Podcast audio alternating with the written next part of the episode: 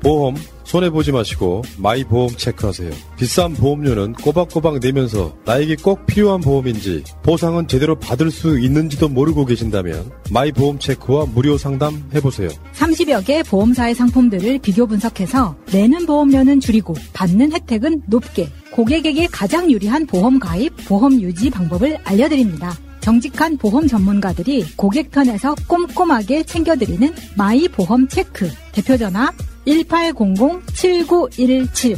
홈페이지는 한글로 마이보험체크.com. 카톡에서 마이보험으로 친구 추가해서 상담할 수 있습니다. 새날과 꾸준히 연대했던 바로 그 업체입니다.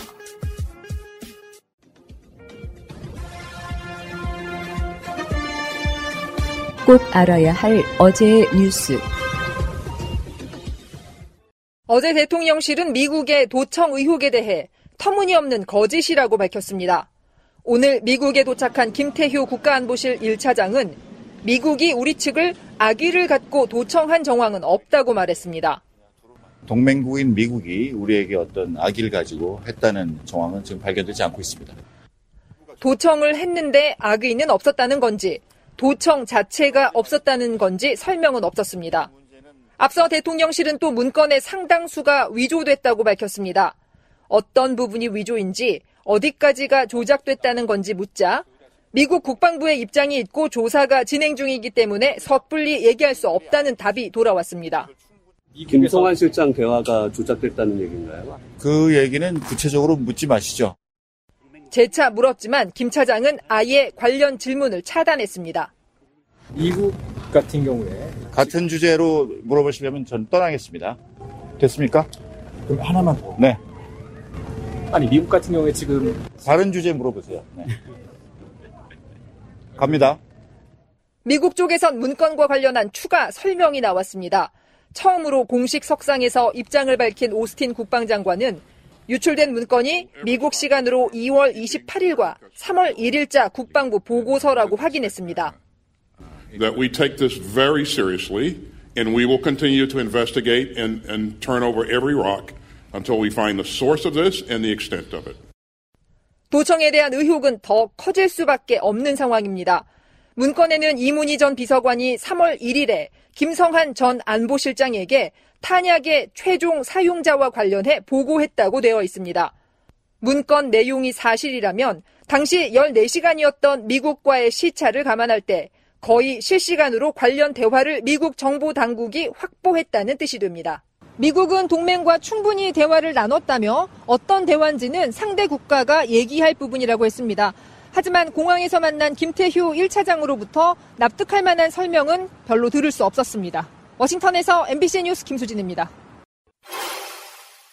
대통령실은 용산 대통령실 도감청 의혹은 터무니없는 거짓 의혹이라고 공식화했지만 여당 중진 의원은 이와는 배치되는 의견을 내놓았습니다.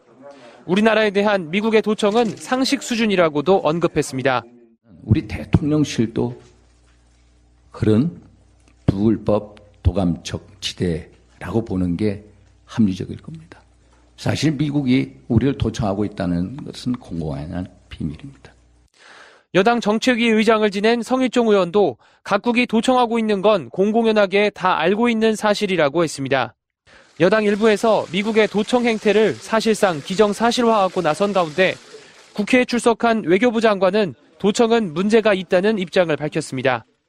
국익과 주권을 심각하게 침해한 것이라는 것은 인정하시죠? 그게 사실이라면. 네, 뭐 도청은 그, 그 문제가 있다고 생각합니다.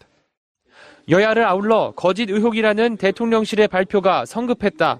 미국에 대한 지나친 저자세라는 비판도 제기됐습니다. 미국의 조사 결과가 나오기도 전에 성급한 판단을 해요. 비공식적으로라도 끝까지 진상규명을 해야죠. 그리고 만약에 이게 진짜라면은 당당히 사과, 처벌 방지 대책을 요구해야죠. 그게 지금 정부의 태도가 이게 뭡니까? 대통령실의 이 반응을 보면은 정말 비굴하기 그지없습니다. 과연 주권 국가인지 의구심이 들 정도로 정말 참 한심합니다. 상당히 많은 부분이 위조됐다는 대통령실 입장과 관련해 국민의힘 태영호 의원은 위조 여부를 밝히는 자체가 중대한 기밀 유출이 될 수 있어 영원히 어느 것이 사실이고 위조됐는지 밝힐 수 없다고 생각한다고 말했습니다. 야당은 도감청 문건에 등장하는 이문희 전 외교비서관 출석을 요구했지만 이 전 비서관은 여야 간 합의가 안 됐다는 이유로 휴가를 내고 나오지 않았습니다. MBC 뉴스 신준명입니다. 정부가 155mm 포탄 50만 발을 미국에 제공하기로 했다는 사실이 뒤늦게 알려졌습니다. 다만 제공 방식은 판매가 아닌 대여, 즉 포탄을 빌려주는 방식인 것으로 전해졌습니다. 미국 정부가 빌려간 포탄을 우리 동의 없이 우크라이나에 제공할 경우 언제든 되돌려 받는다는 조건이 달린 것으로 보입니다. 최종 사용자를 미국으로 한정해 살상 무기를 우크라이나에 제공하지 않는다는 원칙을 지키면서도 실질적으로 우크라이나를 지원하는 효과를 노렸다는 분석입니다. 지난해 우크라이나에 155mm 포탄 100만 발을 지원한 미국은 자국 내 포탄 비축분이 크게 줄어들자 줄기차게 무기 지원을 요청해 왔습니다. 우리 정부로부터 지난해 11월 155mm 포탄 10만 발을 구매한 데 이어 올해 초에도 추가로 10만 발 이상을 요구한 것으로 알려지고 있습니다. 더구나 최근 유출된 미국의 기밀 문건에서는 우크라이나의 탄약이 다음 달 초쯤이면 모두 소진될 것이라는 전망이 담겨 있기도 했습니다. 미국의 요청을 대놓고 들어줄 수도 무시할 수도 없던 정부가 포탄 대여라는 이례적인 방식을 통해 고육지책을 내놓은 겁니다. 뭐 제가 지금 확인해 드릴 수 있는 내용은 없습니다. 그 정부는 우크라이나에 대해서 살상 무기는 지원하지 않는다 그런 입장을 지금 가지고 있습니다. 미국 정부는 50만 발을 빌려 비축분을 채워 놓은 뒤 기존 미국이 가지고 있던 물량을 우크라이나에 보낼 것으로 예상됩니다. 이럴 경우 사실상 우리 정부가 우크라이나의 무기를 간접 지원하는 것이어서 러시아 등 관련국들의 반발이 나올 것으로 보입니다. MBC 뉴스 장희수입니다. 차기 원내대표 주자들은 하나둘 출마를 공식화하며 당내 표밭가리에 주력하고 있습니다. 1년 전 선거에도 나왔던 삼선 박광원 의원은 친이낙연계로 분류되지만 온화한 성향으로 당 통합을 강조하며 이 대표를 보완할 수 있다는 점을 강적으로 내세웠습니다. 결이 다를 수 있지만 통합의 보완제 역할을 하는 원내대표가 필요한 것 아닌가. 비명계인 이원욱 의원도 출마를 공식화했는데 최근 이 대표와 친 이재명계를 향한 직원 직서를 서슴지 않아 강성당원으로부터 문자 폭탄 등 공격을 받기도 했습니다. 이 의원은 YTN 라디오 인터뷰에서 정치 팬덤 문제를 비판했던 것이라고 설명하면서 이 대표 옆에 자신이 있을 때 당 통합이 극대화할 것이라고 했습니다. 더 좋은 미래, 민평련 등 당내 모임에 두루 속하는 홍익표 의원도 표심구에 주력하는 것으로 알려졌습니다. 민주당의 험지인 서초을 출마를 선언한 홍 의원은 총선 승리, 또 이 대표와의 호흡을 강조했습니다. 이재명 대표와 함께 내년 총선을 잘 준비하는 게 예. 어, 당면한 과제라고 생각을 합니다. 재선의 김두관 의원은 친 이재명계로 분류되는데 강한 원내대표와 승리하는 민주당을 앞세워 대여 투쟁력을 강조했습니다. 특히 이 대표 없이 치러지는 총선은 상상하기 어렵다며 이 대표 엄호에 나서는 모습입니다. 원내대표 선거 열기가 점점 고조되는 가운데 민주당은 이 대표의 재판 일정 등을 고려해 이번 주 안에 선거 시기 등을 확정할 방침입니다. 연합뉴스TV 구하림입니다.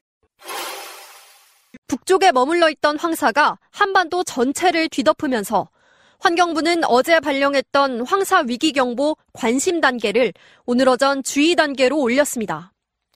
황사 주의 단계는 올해 들어 처음입니다. 서울과 울산, 광주, 제주 등 전국의 미세먼지 농도는 종일 매우 나쁜 기준치마저 크게 웃돌았습니다. 서울에서는 프로야구 경기가 취소됐고 인천에서는 유치원과 학교 실외 수업을 전면 금지했습니다. 환경부는 매우 나쁜 수준의 미세먼지가 모레 오전까지 계속될 걸로 내다봤습니다. MBC 뉴스 김정우입니다. 아 이놈! 아야! 이놈! 인생 어떻게 살았길래 이렇게 호수로 처맞고 살았다는 게 이제 알겠지. 나 이게 그러니까 미치거든. 이게 호수로 맞았다고 했을 때 그 아버지 너무한다 했는데 어. 요즘 하는 걸 보면 호수로 때릴만 했겠다. 대학교 때까지 때렸다 그랬나? 예. 성인이 돼서까지. 나 60 넘어서도 국민한테 처맞고 있는 이유를 이제 알겠어. 왜 있잖아요. 아, 그 부모가 뭐 그래도 그렇지 자식을 왜 때릴까 했는데 때리는 그 심정을 예. 이해가 돼. 씨. 호수로 때리지 마라. 호수로만 때리지 말자. 네. 여러 가지로 때려야 된다. 꽃으로도 때리지 마라. 호수로는 때려라. 씨. 아, 누가 말안 했어? 지금 저 대통령실 쪽에서 고발이 하나 들어와가지고 굉장히 괴롭습니다 지금. 아, 나 씨. 아 정말 나 어떡해 이번에 뭐 별 하나 다는 거죠. 큼지막하게 그냥. 뭐 영광이지. 이번에 들어가면 못 나온다고 자꾸 정변이 그래가지고 불안하네요. 자, 이상구님, 오늘로 새날 가족이 된 지 309일째입니다. 공 하나 빼면 제 이름이네요. 아, 참, 참. 어, 참. 어, 그러네요. 예. 39, 39, 감사합니다. 아까 그, 전혀 다른 얘기인데, 마침 나이 먹어간다고 되게 속상해해요. 이제 막 벌써- 서른 됐는데. 벌써 이제, 그렇지. 머리 피도 안 마른 게, 내 앞에서 그래서 내가 한마디 드린 게 있어요. 여러분 다 공감을 하시겠지만, 사람한테는 그 나이에 맞는 기쁨이라는 게 있어요. 그러니까 예를 들면, 60대가 되면, 70대가 되면 어떻게 살까? 걱정 안 해도 돼. 그 나이에 되면 그 나이에 맞는 즐거움이 있어요. 제 말에 공감하시는 분들은 1번 한번 쳐보시기 바랍니다. 공감 안 하시면 2번 치시고요. 그 뒷감당은 본인이 하세요. 뭐 시청이 아니지. 관람 중이지. 우리가 무슨 이야기 하는지 모르실 것 같아요.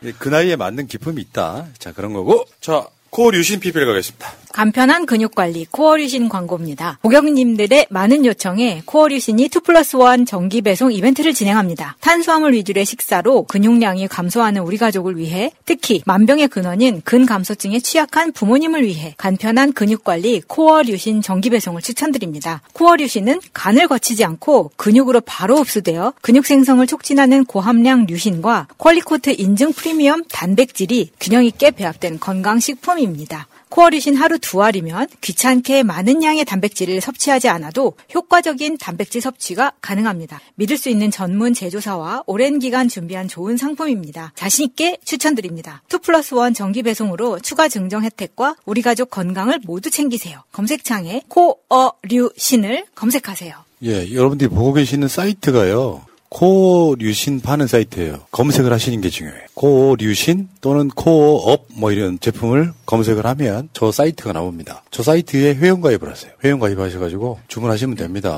어, 회원 가입하지 않으셔도 포털에서 그 음. 가입되어 있는 오픈마켓에서도 구입이 가능합니다. 그래요? 네. 근데 이제 거긴 또 수수료가 들어가니까 아, 네. 가급적이면 코어업 사이트. 그렇게 해 주는 것이 네. 어, 서로 도움이 되겠죠. 자, 저는 다른 이야기인데 박지 아 나운서 결혼했어요? 네, 결혼했어요. 언제요? 그건 모르죠. 나한테 연락이 없었는데. 그러게 나한테 연락이 없어가지고 결혼식 못 갔네. 예. 뭐 좋은 거라고들 그렇게 하는지 모르겠습니다. 처치기. 자, 간을 거치지 않고 근육으로 바로 흡수되어 근육 생성을 촉진하는 고함량 류신, 류신 퀄리코티 인증 프리미엄 단백질이 균형 있게 배합된 건강식품. 그래서 지금 저거 사겠다고 하시는데 굉장히 많은 분들이 어, 사는 방법을 모르겠다. 한번 해보시라니까. 들어가서 회원 가입도 안 되는 거 막 해보면 금방 늘어 아무것도 아니야. 요즘은 그 카카오톡이나 네이버 아이디 있으면은 어디서든 간편하게 회원 가입할 수 있거든요. 저 댓글창에 변호사님 나오셨네. 저 양반 또 뭐야? 잘 보시면 네. 야스님입니다. 자, 하나씩 드릴게요. 내가 인심 쓴다, 내가. 코어류신. 자, 두 알씩, 하루에 두 알씩만 드셔보시면 알게 됩니다. 그래서 조금만 운동을 하시면은 내 몸이 단단해진다는 걸 알게 돼요. 이거 PPL 하는 제품들 궁금하시면 검색들 해보시면 코어 류신도 검색해보시고 뭐 새날마켓도 검색해보시고 어떻게 들어가는지 검색해보시면 잘 나옵니다. 예. 그래서 요즘에는 단백질 섭취하는 게 일종의 붐이죠, 붐. 아, 이렇게 할 수 있구나. 이렇게 해서 단백질을 먹어야 되는구나. 이러저러한 이유로. 다시 말씀드려요. 탄수화물과 지방은 지금 너무 과해서 탈이고.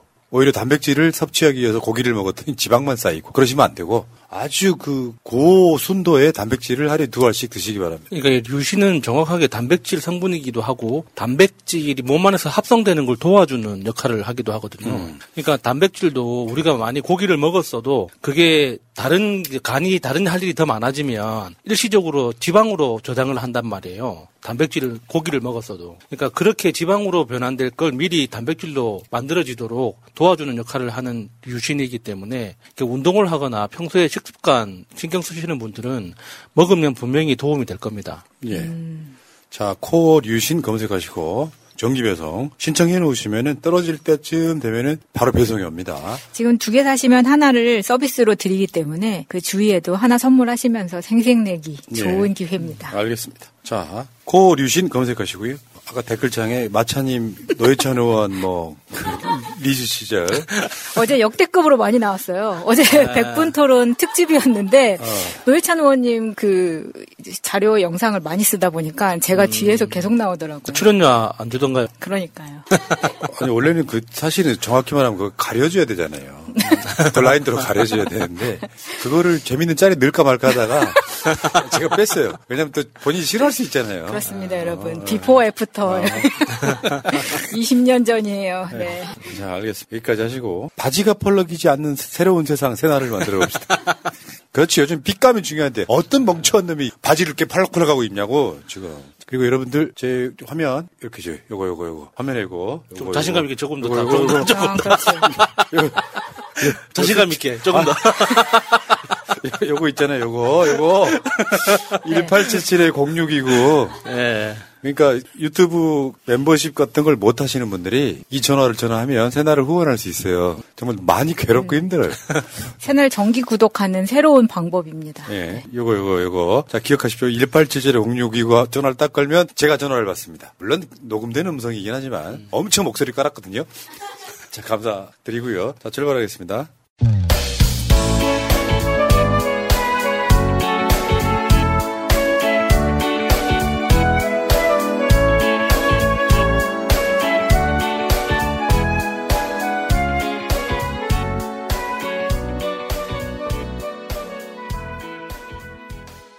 자, 방송 시작하겠습니다. 지금 제- 제 앞에 두 분 나오고 계십니다. 자, 최범 마차님. 안녕하세요. 새날에서 채범을 맡고 있는 마차입니다. 어제 MBC 100분 토론에 많이 나왔습니다. 어, 들어가셔서 보시면은 어, 확인하실 수 있습니다. 노회찬 의원 뒤에 있는. 20년 전 마차님을.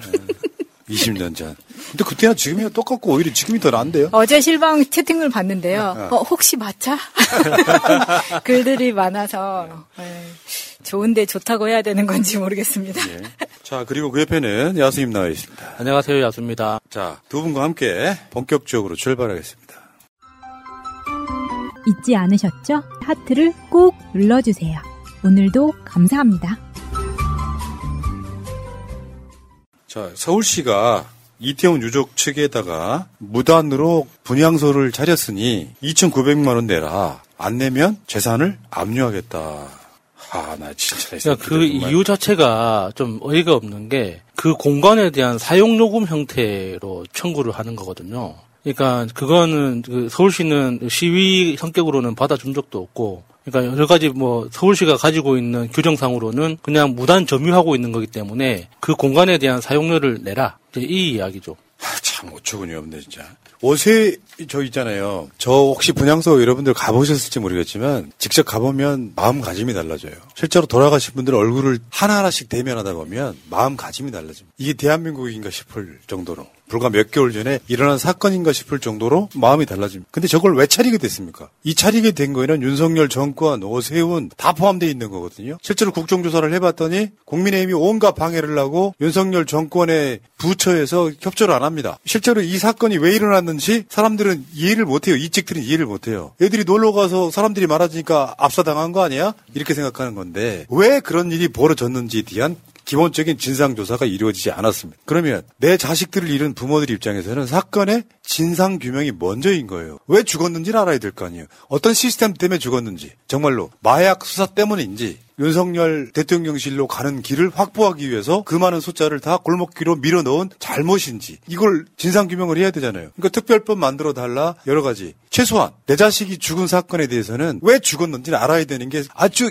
인간의 아주 기본적인 본능이라고 저는 생각해요. 오세훈이가 이 사건 일어나자마자 면피해보겠다고 이태원 사고에 무한한 책임을 느낀다면서 악어의 눈물을 흘렸잖아요. 저것도 외국에 있다가 급하게 들어와가지고 귀국하자마자 저런 기자회견을 했었죠. 저자가 실제로 지금 수사 선상에서 자기가 빠지고 나니까 저런 식으로 돌변하는 거예요. 저게 국민의힘의 본 모습이에요, 이게. 저렇게 눈물 질질 흘리면서 무한한 책임을 느낀다 그러면 무한한 책임을 느끼는 만큼 무언가 조치를 해줘야 될 거 아니에요. 그러니까 지금 이태원 사고 유지, 유족 들, 그러니까는 12구 참사 유족들이 요구하는 것 자체, 그리고 거기에 이제 분향소를 차려놓은 걸 어떤 행정이나 어떤 법률의 차원에서 바라볼 게 아니라 행정 책임자가 느끼는 책임의 관점에서 어떻게 더 이 유족들의 요구를 들어줄 수 있는지 지원하고 협력해주는 게 사실 인간의 도리 아닙니까? 근데 이걸 그런 일이 없었다는 듯이 이제 그 일은 다 끝났기 때문에 이제 다음 날로 넘어가야 된다고 하는 그런 태도잖아요. 이게 윤석열 정부가 일본에 대해서 과거사를 다루는 태도하고 똑같은 거예요. 지난 일은 지난 일이니까 앞으로 우리가 먹고 살 일을 걱정해야지 왜 옛날 일 가지고 발목을 잡느냐 이런 태도 아닙니까?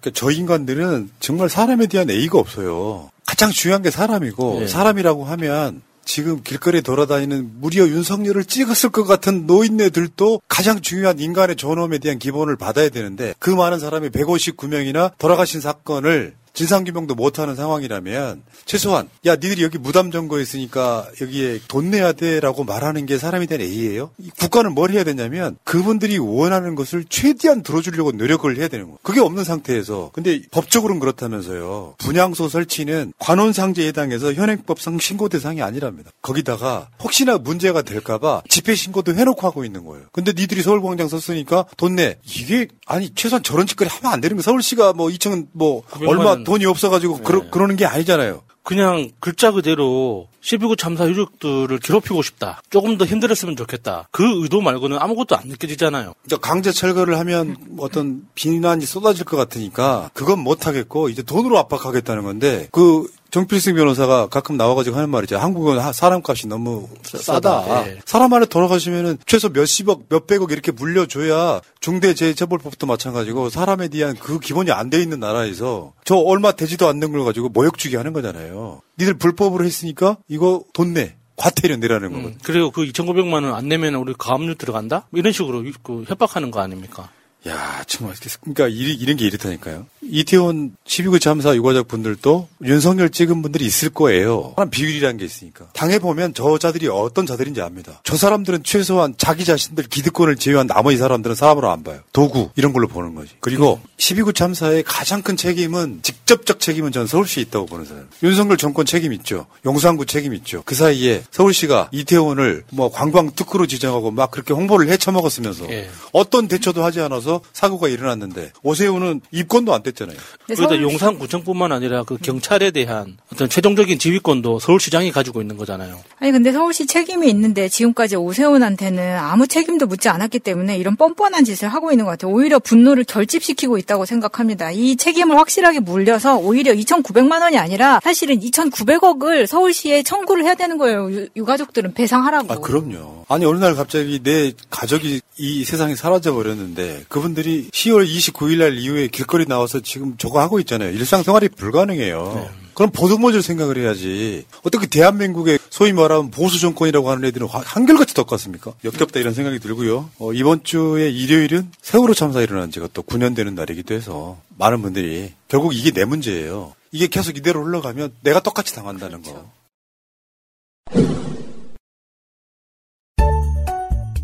지희야, 요즘 우리 부모님 근 감소증이 걱정이야. 나이 들수록 근육 관리가 중요하다는데. 중요하죠. 근육이 줄어드는 게 각종 노인성 질환의 원인이니까요.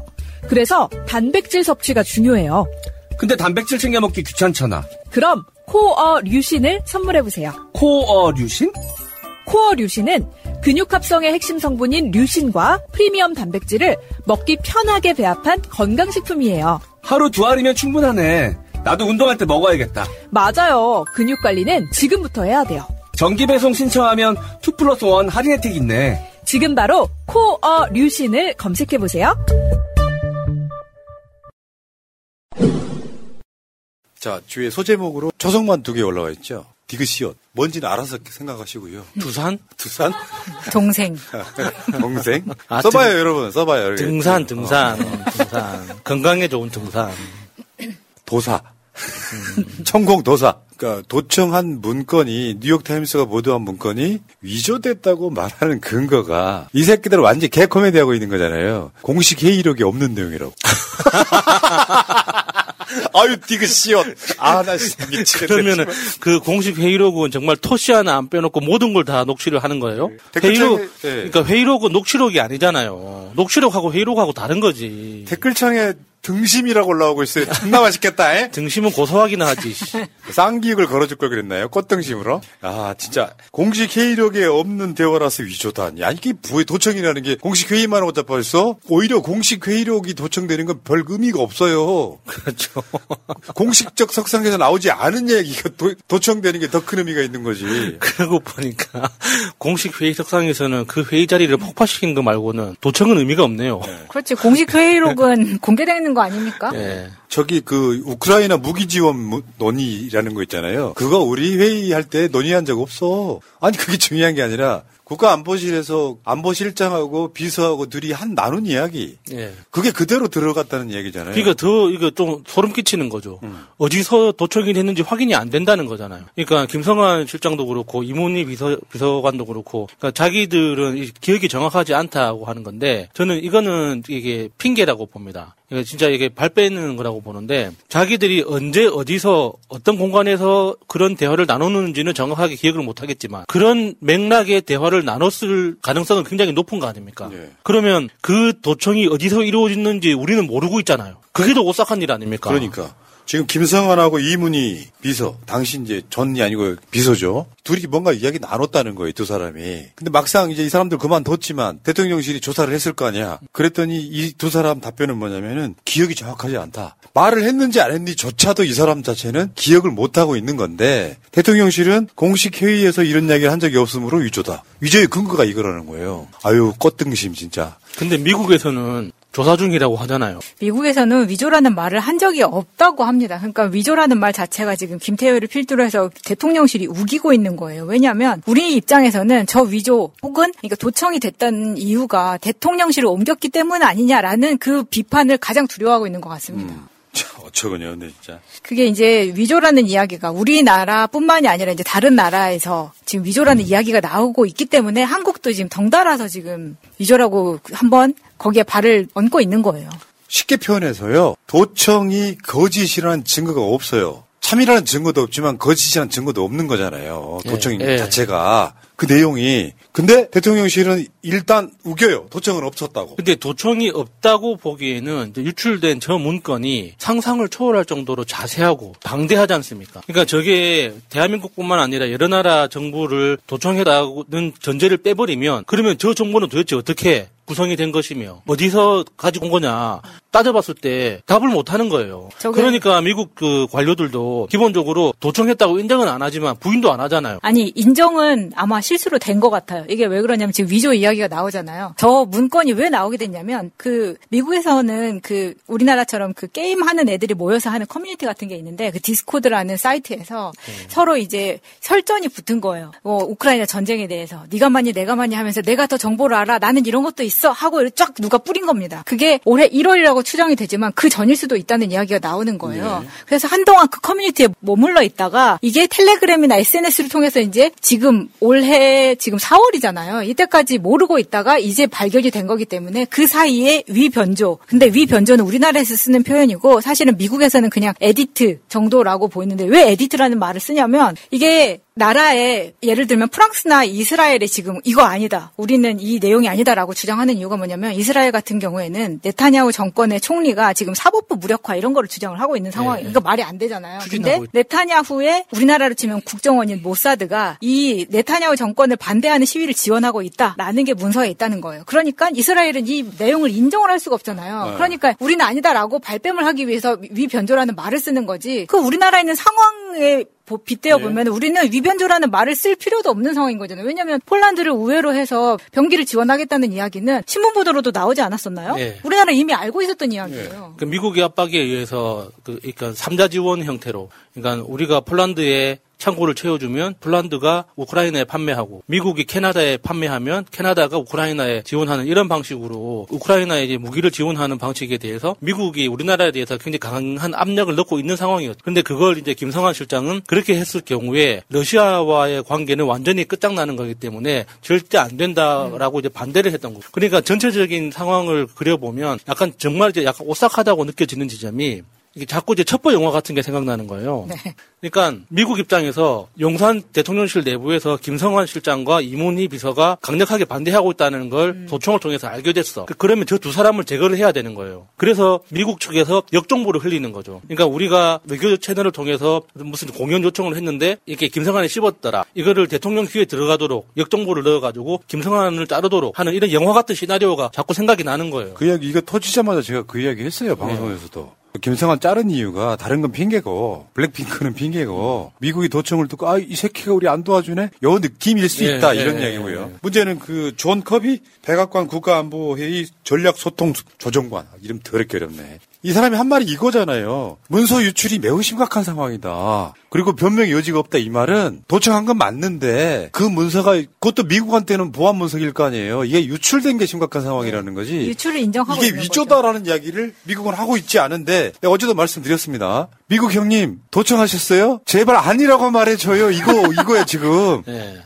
왜냐하면 이 존 커비가 편집된 흔적이 원본과 대조해봤을 때 있다라고 말을 한 거예요. 그러니까 어 원본? 그러면 진짜 유출을 됐, 된다는 거는 맞다는 이야기니까? 라는 말에서 이제 빼도 박도 못하게 유출이 됐다는 걸 그러니까 인정할 수밖에 없는 형식의 상황이 된 첩보 거죠. 활동은 분명히 존재했다. 그리고 그 첩보 활동을 통해서 수집된 정보들이 보고서 형태로 만들어졌는데 이 커비 조정관의 표현을 빌리면 민간에 존재해서는 안 될 문서가 지금 존재하는 거다. 그렇지. 이게 얼마나 무서운 표현입니까? 이게 도청했다는 간접적인 예. 시인이거든요. 예. 근데 한국이 어떤 짓을 했느냐. 이종섭 국방부 장관이 미국 국방부 장관하고 통화를 합니다. 그러면서 한국 정부와 긴밀히 소통하고 전적으로 협력해 나갈 것이다 라고 서로 간에 일종의 합의를 본 거예요. 누가 누구한테 협력을 한다는 거예요? 그러니까 이 꽃등기심 같은 새끼들 하는 짓이 이런 식인 거예요. 아우 고소해라. 아니 도청을 당한 당사자가 전화를 해갖고 우리 협력할 거잖아요. 우리 협력하기로 했어. 대체 이런 아 나 진짜 잠깐만 요, 요거 어떻게 참냐? 가만 있어 봐봐. 이런 또 아, 정말 때려 죽이고 싶다 지금. 자, 이건, 그러니까, 정말 이렇게 우리나라 국어 사전에 적당한 표현이 있는지도 모르겠습니다. 이때 느끼는 이 기분을 이 참혹하고 정말 부끄럽고 참담하고 이렇게 여러 가지 복합적인 이 심정을 표현할 수 있는 말이 있는지 모르겠는데 진짜 무한대로 화가 납니다. 진짜 아나 씨. 이게 김태효가 어제 미국으로 출국을 하면서도 어 미국에 항의할 생각은 없다 라고 네. 이야기를 하더라고요. 그게 지금 국, 미국에 항의할 생각은 없다. 현실입니다. 이게 지금. 아 그냥 차라리 도청하라고 해. 우리는 숨기는 게 없습니다. 아니 도청을 왜 합니까? 우리가 그냥 마이크 꽂아주면 되지. 가는 그러니까 데마다. 이런 상황이면 도청하라고 해. 아니 그 방송국에서 가끔 그런 사고 나잖아요. 마이크 끼고 화장실 가는 사람들 있잖아요.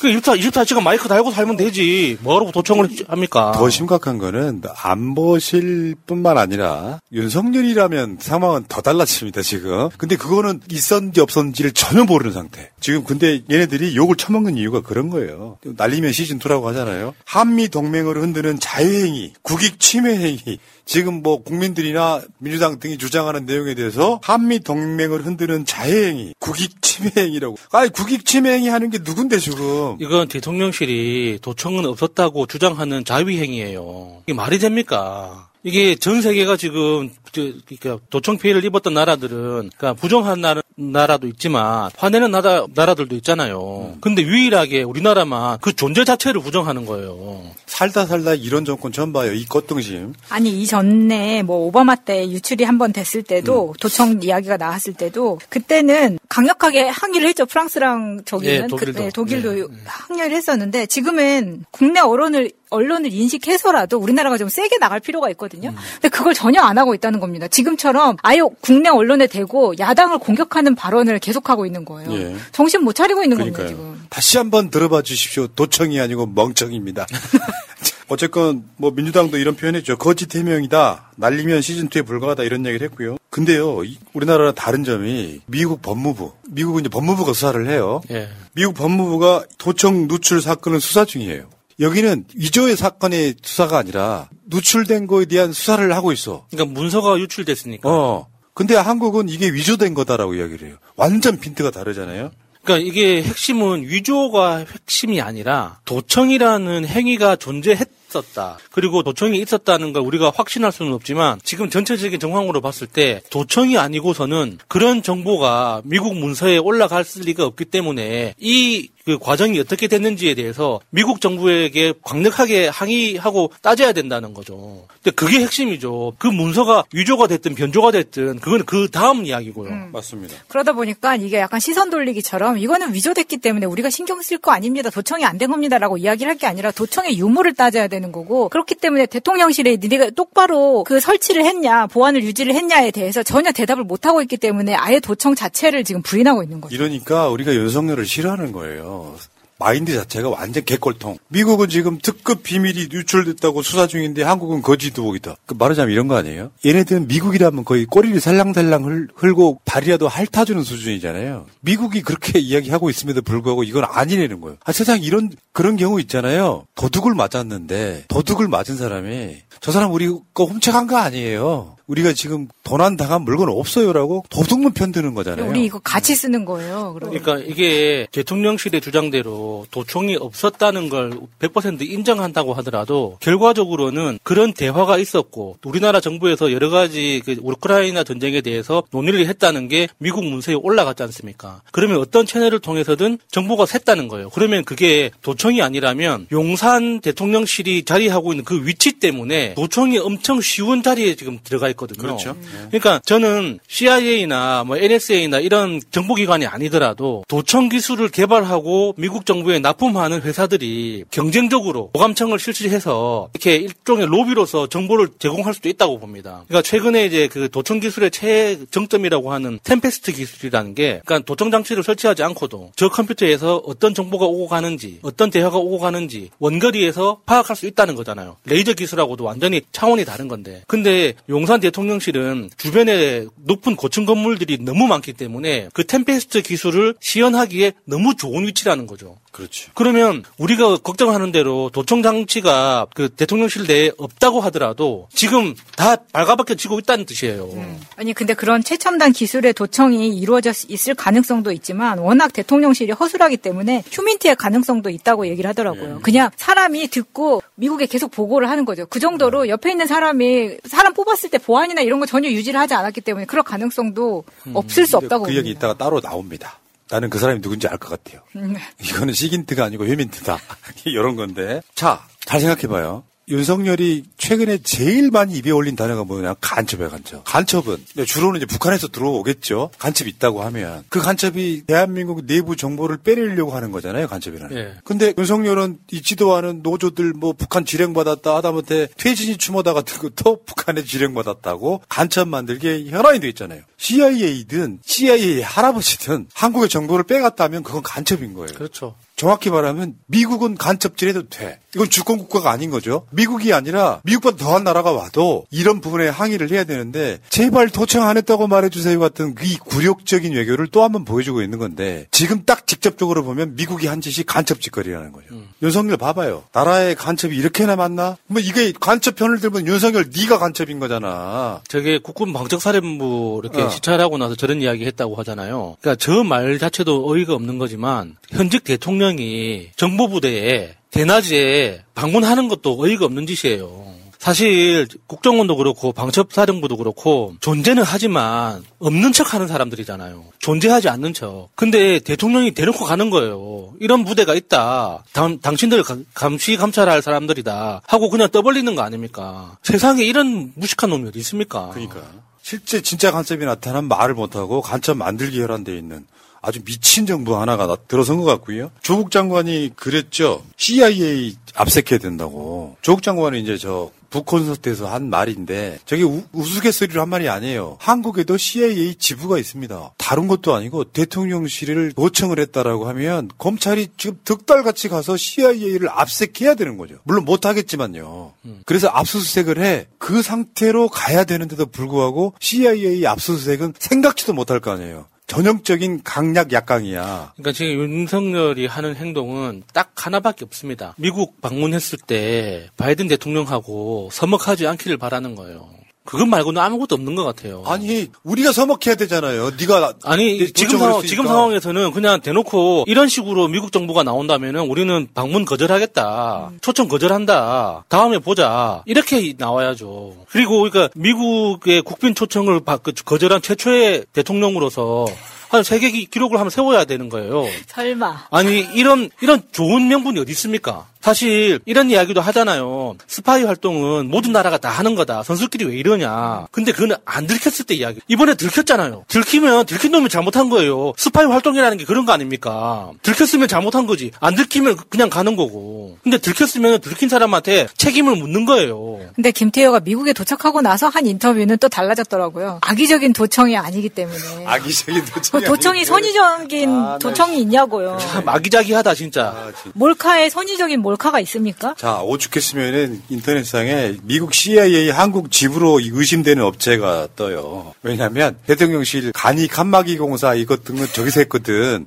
근데 지금 실제로 웃을 일은 사실 아닌 게 그 김병기 의원 이야기를 들어보면 그 당시에 대통령실에 막 갑자기 막 공사를 할 때 그냥 아사리판이었다는 거지. 예. 어떤 보안도 필요 없이. 그러니까 저건 유머일 수 있지만 결코 유머라고 100%말 못할 수 있는 거예요. 그리고 저 다누림건 건설을 입찰할 때도 김태효랑 연관이 있다는 이야기가 있기 때문에 네. 정말 가능성이 없을 수 없지 않나 하는 생각이 듭니다. 자, 지금부터는 다른 이야기로 한번 들어가 볼게요. 한겨레의 헤드라인인데 한번 보여드릴게요. 미국 CIA가 확인시켜준 윤석열 리스크. 이 사건을 통해서 윤석열이 무엇이 문제인지를 보도에서 쓰고 있습니다. 자, 보겠습니다. 윤석열이 바이든한테 우크라이나 포탄은 내가 책임진다라고 이야기를 해버릴까봐 김상한 안보실장이 그걸 우려했다는 대화 내용인 거예요. 그러니까 저런 식의 어떤 현장에서 즉석으로 결단을 내리는 케이스가 분명히 있었잖아요. 예전에 뉴욕에 이제 그 유엔 연설하러 갔다가 바이든이 주최하는 파티에 그냥 어거지로 참석해가지고 우리나라 정부하고 어떤 협의도 없이 우리도 천억 기부하겠다 질러버렸지 않습니까? 그러니까 그런 방식의 현장에서 그러니까 자기의 입장을 모면하기 위해서 그렇지. 이게 협의되지 않은 걸 질러, 질러버릴 수 있는 그 가능성에 대해서 걱정을 안 할 수가 없죠. 소위 이제 일상생활에서 보면 기분파들이 있어요. 좀 기분 없대면 뭐 내가 다 쏜다 같은. 그 이제 전문 용어로 기마이라고. 어. 이보세요. 김아이. 윤석열이 그럴까봐 김상한 안보실장 등이 우려했던 대화로 보일 수 있다 이런 거고요. 근데 내용은 이런 거예요. 윤석열 캐릭터 있잖아요. 독단적인 거. 그게 한국 외교의 지금 리스크가 돼버렸다는 거지. 한국 외교의 핵심 리스크가 돼버렸다는 거지. 생각 한번 해보세요. 대통령이란 자가 지 기분 내키는 대로 즉석에서 결정을 해버리면 돌이킬 수 없는 것들이 너무 많은 거예요. 국내도 마찬가지지만 그- 그렇잖아요. 윤석열이 69시간 지가 말해놓고 이게 문제가 되니까 뭐 주 60시간 이상은 무리지 이런 식으로 계속 풀어왔던 자 아닙니까? 외국에다가 아 우크라이나 포탄은 내가 책임질게요 해버리면 어떻게 하자는 거야. 이런 스타일로 지금 가고 있다는 건데 결국 문제는 시스템이란 게 있잖아. 그럴 거면 외교부네 뭐네 이게 왜 필요해? 지 혼자 다 하면 되지. 교육부 같은 게 왜 필요해? 시스템 무시하고 내가 책임지겠다 이런 식으로 독단적 결정이 너무 많다는 거야 지금 현재. 그러니까 CIA가 판단하는 그 윤석열의 독단적인 결정이라는 그 표현 자체에 이면에는 무식하다는 전제가 깔려 있는 거예요. 그러니까 가장 높은 자리에 있는 리더는 아무리 복잡한 상황이라도 결국엔 마지막 한 가지 결론을 내릴 수밖에 없는 거 아닙니까? 그게 빠르게 결단을 내리면 그 독단으로 보일 수도 있는 거고 여러 가지 절차를 거치면 답답하다고 평가를 할 수도 있는 건데 어쨌거나 결과적으로는 하나의 결론을 도출을 해내야 되는 거예요. 근데 윤석열이 내리는 결론은 전체적인 그림에 대해서 이해하지 못한 상태에서 자기 기분에 따라서 그냥 내질러 버린다는 거 이걸 그냥 CIA가 독단적이라고 이야기를 하는 거죠. 윤석열이 일본과 외교할 때 나왔던 말 있죠. 모든 책임은 내가 진다. 저 말이 윤석열의 외교 리스크라는 거예요. 책임을 어떻게 질 건데? 돌이킬 수 없는 손해를 네가 책임을 어떻게 질 건데? 근데 갑자기 바이든이 생각났어요. 바이든의 윤석열 가스라이팅한 문구. 요거 있잖아. 이를테면 지켜보고 있다 같은 거죠. 바이든이 윤석열한테 네 마음대로 해. 저거잖아요, 지금. 혹시 저 안에 도청장 씨가 모든 책임은 내가 진다. The buck stops here. 요, 요 문구를 주니까 윤석열 좋다고 지금 자기 저 집무실 앞에 놨다는 거 아니에요? 미국 대통령이 형이 줬다고? 근데 저게 저 뜻이 그거잖아요. 최종 책임은 내가 진다 이런 뜻이잖아요. 예, 책임을 지는 문제가 아니라 결론에 이르는 과정에서 시스템을 존중해야 되는데 쟤는 지 마음대로 이거 어떻게 보면 국정농단인 거예요.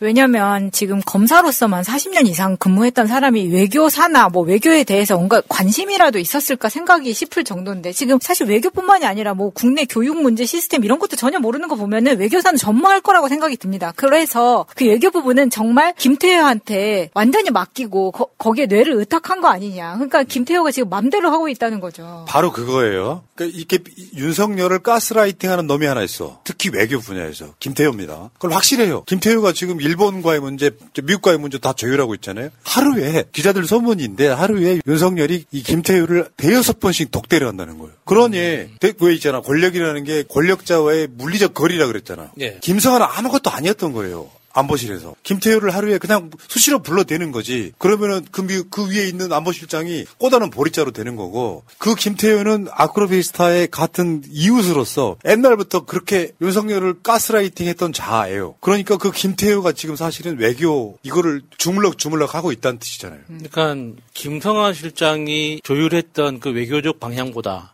김태호가 주장하는 게 윤석열한테 더 입맛에 맞았다는 그렇지. 뜻이잖아요. 그렇죠. 그러니까 윤석열이 어떤 외교적 직견이나 뭐 세계사적 어떤 비전이 있어가지고 우리나라 외교를 이렇게 끌고 가야 된다라고 이제 이렇게 의견이 있을 리는 만무하지 않습니까? 음. 그러면 평소에 자기 스타일대로 뭔가 시원시원해 보이고 특히나 우리 아버지를 키워줬던 일본에 충성하고 이런 여러 가지 그를 종합해 봤을 때 김태효가 이야기하는 게 내 입맛에 더 맞으니까 더 가깝게 지냈, 지냈던 것 밖에 없는 거죠. 근데 그게 윤석열의 워딩에서 드러나는 게 지금 작년 말에 했던 말이 우크라이나 포탄 내가 침 내가 책임진다라고 말을 할까봐 걱정했다는 거잖아요. 김성환과 음. 이문희가. 음. 근데 올해 일본 정상회담 할 때 내가 다 책임질 테니까 가자, 가라고 했던 게 이 맥락이, 이 워딩이 비슷하잖아요. 그렇죠. 근데 이번 정상회담 할 때도 대통령실 내부에서 이 편지, 대통령한테 편지가 들어갈 때로 뭐라 그러지, 그거를? 그래서 이, 직접적으로 대통령실 직원들이 음. 이렇게까지 하면 국민의 반발이 커진다. 일본 정상회담이 너무 우리가 음. 저자세였기 때문에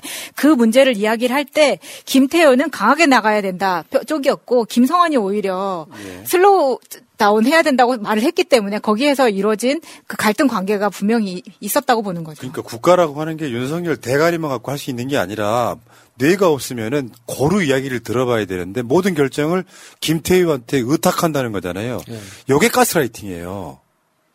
나는 그 분야를 잘 모르니까 어떤 놈 하나가 말하는 거 보니까 대충 그럴 듯해. 그 김태효를 그 논란이 많은 인물이라 안보실장으로 넣긴 좀 그래. 그러니까 안보실 1차장으로 박아놓고 허수아비 한덕수처럼 김성환을 갖다 박았어. 근데 김태희한테 항상 힘이 실려. 안보실장은 자주 안 부르는데 김태효는 계속 대통령 집무실을 들락날락 하면서 윤석열을 가스라이팅 하고 있는 거예요. 근데 윤석열은 그게 자신의 결단이라고 착각을 하는 거예요. 김태효 말을 듣고. 사실 일본과의 대의 변제, 제3자 변제도 윤석열 대가리 나온 거 아니잖아요. 그러니까 김, 김현장에서 나온 거야, 그거. 그러니까 김태효의 태도에서 그러니까 자기 스스로가 대통령을 컨트롤할 수 있다는 자신감 같은 게 약간 엿보이기도 하죠.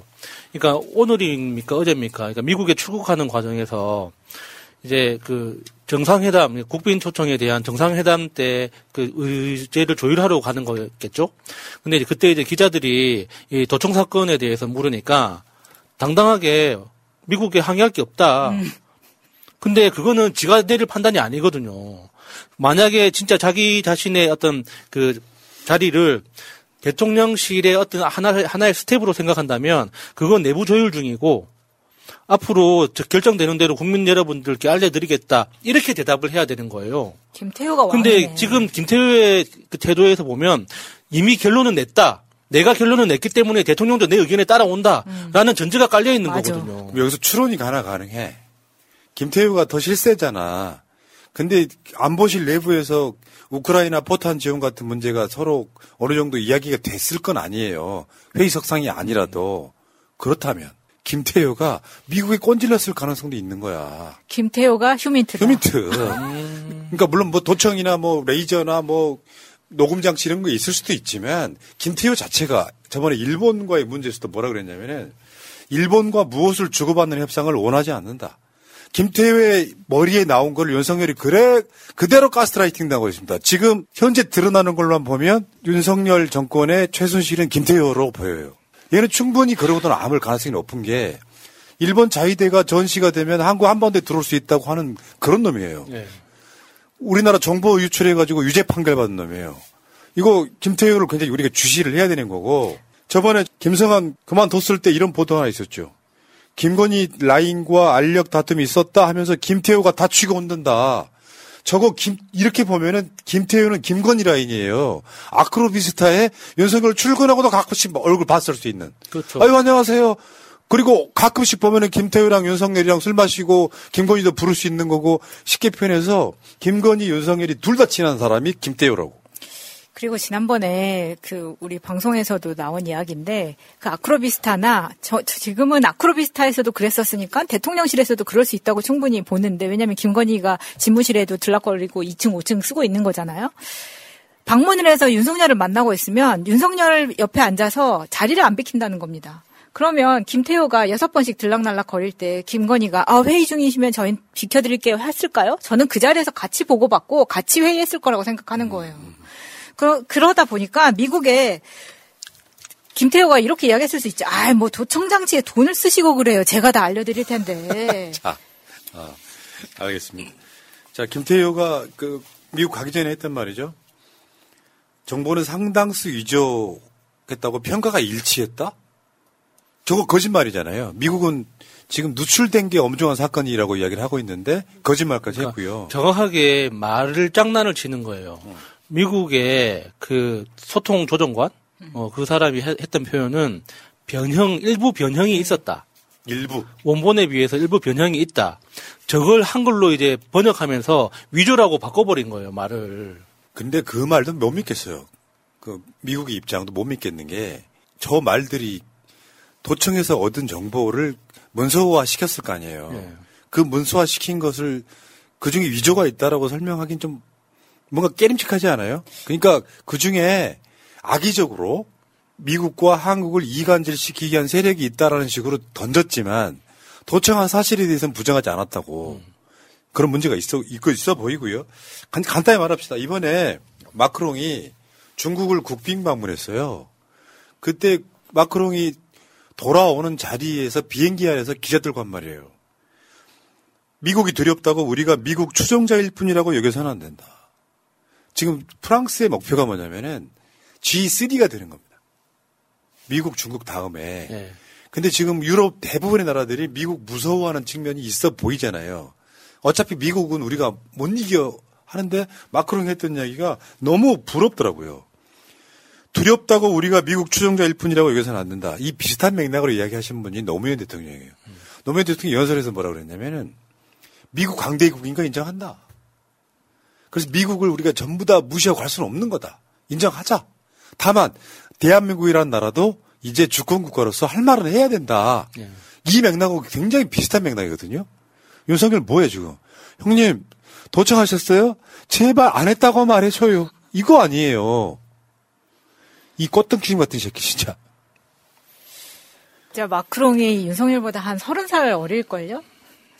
한살좀안 되게 어린데. 지금 마크롱이 중국 갔다 오고 나서 뭐 에어버스를 뭐 160대를 사줬네 뭐 시진핑이 어디까지 배웅을 해줬네 뭐 이렇게 하거든요. 근데 마크롱은 이번에 윤석열이 두 번째 정상회담 국빈 방문하는 거고 올해 처음으로 마크롱을 정상회담으로 꼽은 이유는 그 두 사람 간의 스킨십 이런 거를 보더라도 어 둘의 관계는 밖에서 보이기에는 아 서로를 굉장히 어 우- 우- 우대해 주는구나라고 보이기 때문에 지금 마크롱이 밖으로는 부- 두렵다고 미국을 추종하면 안 된다는 이야기는 정말 우리 입장에서 보면 아 저건 국내용일 수도 있지. 그리고 마- 바이든한테 하는 이야기여도 바이든이 어느 정도 이해해 줄 수 있기 때문에 가- 강대국 대 강대국으로서 그렇게 이야기하는 거 아니냐 싶은 그러니까 생각도 프랑스의 크기와 미국의 크기는 워낙 차이가 나니까 프랑스는 우리나라 크기고요. 좀 쉽게 표현해서. 어 미국 그래서 EU라고 하는 덩치를 다 합치면 미국 정도 되는 거예요. 쉽게 표현하면 네. 그럴 때 외교는 마크롱처럼 하는 거예요. 그러니까 중국 가서도 하고 미국 가서도 하고 그럼요. 친하게 지내게 해야 되는데 우리는 중국을 지금 잘라버리고 미국에만 붙어 있으려고 하는 거잖아요. 그래서 한국이 언제든지 중국 편들 수도 있어라는 그 어떤 일말의 뉘앙스를 남겨둬야 뭔가 바이든이 무슨 한국 기업들 뭐 할 때도 뭔가 더 줄 텐데 이 이거는 윤석열 집권하자마자 우리가 계속했던 이야기예요. 미국에 찰싹 붙어 있으면은 우리한테 지금 무역 수지 적자 나고 있는 이유가 뭐예요? 중국이잖아요. 예. 중국은 이미 한국 단체 관광객도 지- 아직까지도 막아놓고 있어요. 못 가게 한단 말이에요. 외교라의 기본을 모르고 있는 놈이 친, 친이라는 놈, 친미하는 놈의 가스라이팅 받아가지고 책임 자기가 진다고. 멋져 보이기는 해. 외교 자체를 모르는 사람들 입장에서 보면. 근데 나라 망하는 소리예요 그게. 그러니까 한 국가와 외교적으로 싸울 때 싸우더라도 경제적으로 거래하는 건 계속 지속하는 거. 이건 특별한 게 아니에요. 전 세계 모든 나라가 다 그러고 있습니다. 대표적인 나라가 미국 아닙니까? 미국은 우리나라한테 너 앞으로 중국이랑 장사하지 마, 중국이랑 놀지 마 하고 중국하고 아무것도 못하게 지금 묶어놓고 있지 않습니까? 그런 미국도 테슬라 배터리 공장은 상하이에 건설하기로 계약했습니다. 그게 무슨 뜻입니까? 중국하고 외교적으로는 싸우더라도 경제적으로는 서로 이해가 맞닿으면 그냥 거래하는 거예요. 그게 세계 정치죠. 그게 외교고. 왜 너, 너, 너랑 나랑 싸우기 때문에 무역 거래도 안 해? 이거는 200년 전, 300년 전 논리예요. 자, 이제 대부분 답이 나오고 있어요. 기미하게 답이 나오고 있어요. 지금 김태효가 윤석열을 좌지우지하고 있다 이런 느낌이 들고 그런 김태효한테 뭔가 큰 거나 빵 터질 거라고 저는 일단 생각이 들어요. 자, 지금까지 꽃등심 이야기였습니다. 이 등심. 세상은 오지경 조지경 속이다 민주당 수석 대변인 권철승입니다. 대통령실은 사실에 근거해 국민을 납득시키고 당당한 주권 국가로서 한미 동맹을 더욱 굳건히 하기 바랍니다. 미국 중앙정보국의 도청 의혹 파문이 확산되는 가운데 미국 정부가 아직 사실관계를 명확히 하지도 않았는데 정작 피해 당사자인 대통령실이 먼저 위조로 규정해버렸습니다.